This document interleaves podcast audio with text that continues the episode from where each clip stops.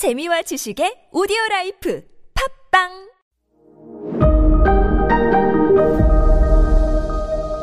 네, 여러분 안녕하십니까? 아, 역사 스토리텔러 썬킴 인사 드리겠습니다.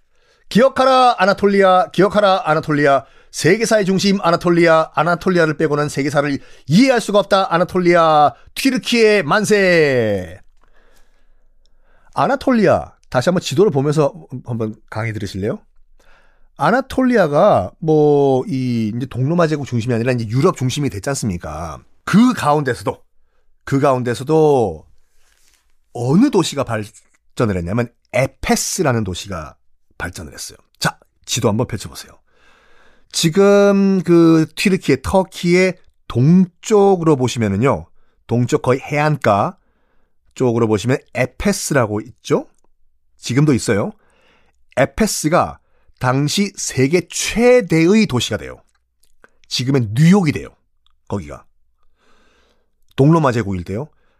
기록에 따르면 무려 25만 명의 인구가 살았다고 하거든요. 얼마나 큰 도시냐면 나중에 이제 그 근대 중세 근대 유럽사를 할 때도 로마 아, 그 파리 런던 같은 경우에도 3만이 안 넘어요. 인구가 대도시가 3만이. 근데 지금 이때 벌써 한참 전에 동로마 제국일 때 에페스에는 25만 명이 살았어요. 현재의 뉴욕이에요. 지금 뭐 튀르키예, 구 터키 패키지 여행 가시면 알겠지만 여기 가거든요. 에페스. 그, 그, 그, 이 패키지에 포함됐어요. 에페스 투어라고 해 가지고. 거기 어디를 데리고 가냐면 가이드가 셀수스 도서관 유적지를 데려가거든요. 사진 한번 검색해 보세요. 셀수스 도서관이 당시에 세계 최대의 도서관이었어요. 지금은 앞에 앞면 정문 정도만 남아 있는데 그거만 남아도 와 하실걸요? 와, 이거, 야, 이 도서관이 벌써 천 몇백 년 전에 이런 도서관이 있었어? 야, 우와. 더 놀라운 건 이 도서관 안에 공중 화장실까지 있었는데 그 공중 화장실이 지금도 유적에 남아 있거든요. 완전 지금 화장실이랑 똑같아요. 대박! 지금은 튀르키예가 이제 이슬람교가 이제 주요 종교지만 이거 아십니까? 기독교. 기독교가 가장 먼저 예수 그리스도가 돌아가신 다음에 기독교가 가장 먼저 선교를 시작한 곳도 아나톨리아예요. 그리고 세계 인류 역사상 세계 최초의 교회가 생긴 것도 아나톨리아예요. 그래서 성지순례 그 예루살렘 쪽으로 많이 가시는 분도 계시는데 진짜 종교사, 기독교사 연구하시는 분들은 어디로 간다? 아나톨리아로 가세요. 이스라엘 안 가요. 왜 그러냐면요. 사도 바울 아시죠? 우리가 바오로라고 하는 사도 바울. 여기 아나톨리아 출신이에요. 고향이 여기에요. 아나톨리아. 이 사도 바울이 바오로가 예루살렘에 가가지고 예수님의 음성을 들었다고 하죠. 뭐, 그, 진이 여러분은 여러분들 뭐 알아서 하시고. 사도 바울, 바오로는 생전에 예수님 얼굴 본 적도 없어요. 본 적도 없어.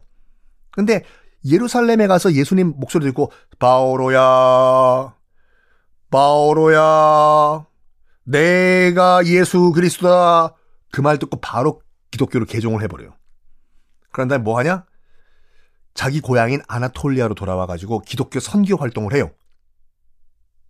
어디서부터 시작하냐? 안티오크 기억나시죠? 안티 썬킴이 아니라 그 십자군 편 할 때 맨날 나왔던 도시 안티오크. 아이 그 안티오크도 아나톨리아에 있어요. 거기 그 사도 바울이 처음으로 처음으로 기독교 선교를 어디서부터 시작하냐? 이 안티오크에서 시작해요. 아나톨리아에서. 그리고 인류 역사상 처음으로 교회란 거를 이 아나톨리아의 안티오크에 만들어요. 안티오크 만들어. 만든 다음에 이 안티오크의 기독교 신자들을 세계사에서 처음으로 크리스찬이라고 사람들이 부르기 시작합니다.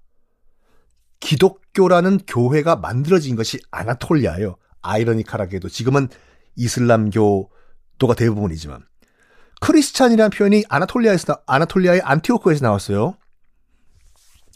그만큼 중요한 곳인데 아나톨리아 역사는 세계사에서 잊혀졌습니다. 왜?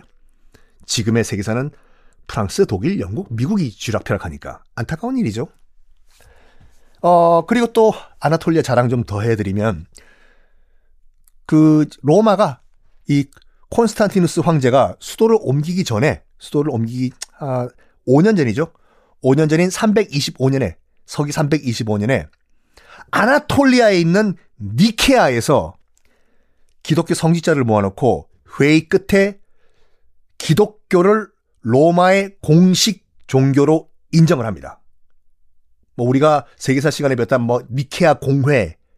니케아가 어디냐면 보세요 여러분. 니케아는 로마 유럽에 있는 게 아니라 아나톨리아 지금 튀르키 터키에 있어요. 거기서 로마가 공식적으로 기독교를 인정을 해줘요. 아나톨리아에서. 그때부터 서기 325년에 콘스탄티누스 황제가 기독교를 공인하면서 더 이상 기독교인들은 사자밥으로 던져지지 않아요. 누구나 다 기독교를 믿을 수가 있습니다.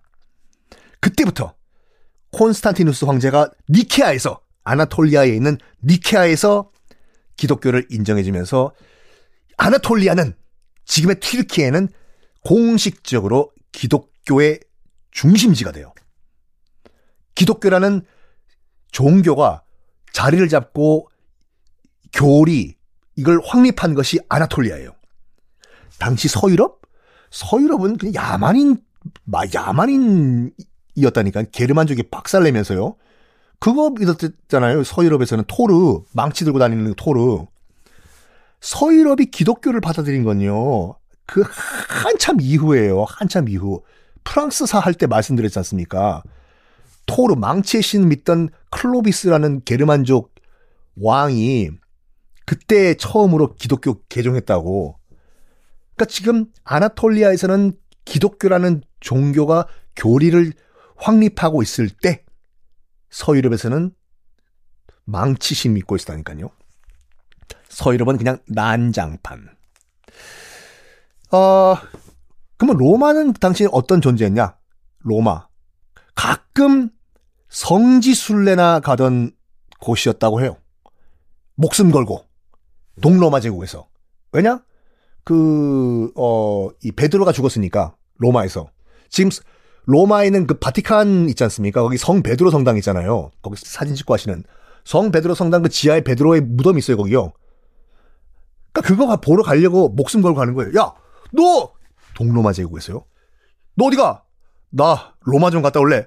그 로마 게르만족들이 바글바글거리는 그 거기 무식한 야만인 거기 왜 가? 목숨 걸고 어떡하겠어? 어? 아, 그래도 베드로 무덤 한번 목숨 걸고 가고 싶어. 죽기 전에. 야, 보험 들고 가, 여행 보험. 나 못 들어올 수도 있어! 그런 상황이었다니까요. 기독교가 자리를 잡고 있던 동로마 제국. 하여간, 동, 이 아나톨리아 지방 역사를 이해를 못하면 기독교 역사를 이해를 못 하시는 거예요. 아나톨리아의 기독교를 얘기할 때는 또 성 소피아 성당을 우리가 빼놓을 수가 없지요. 성 소피아 성당. 사진 한번 지금 검색을 해보십시오. 한 번쯤은 다 보셨을 성당이에요. 서기 537년에 동로마 제국의 황제였던 유스티니아누스 황제가 만들었거든요. 유스티니아누스 황제가 완공하자마자 이 황제가 너무 감격을 해가지고 무슨 말을 했냐면 이런 말을 했다고 해요. 솔로몬이여, 우리 기독교인이 당신을 이겼다! 라고, 요.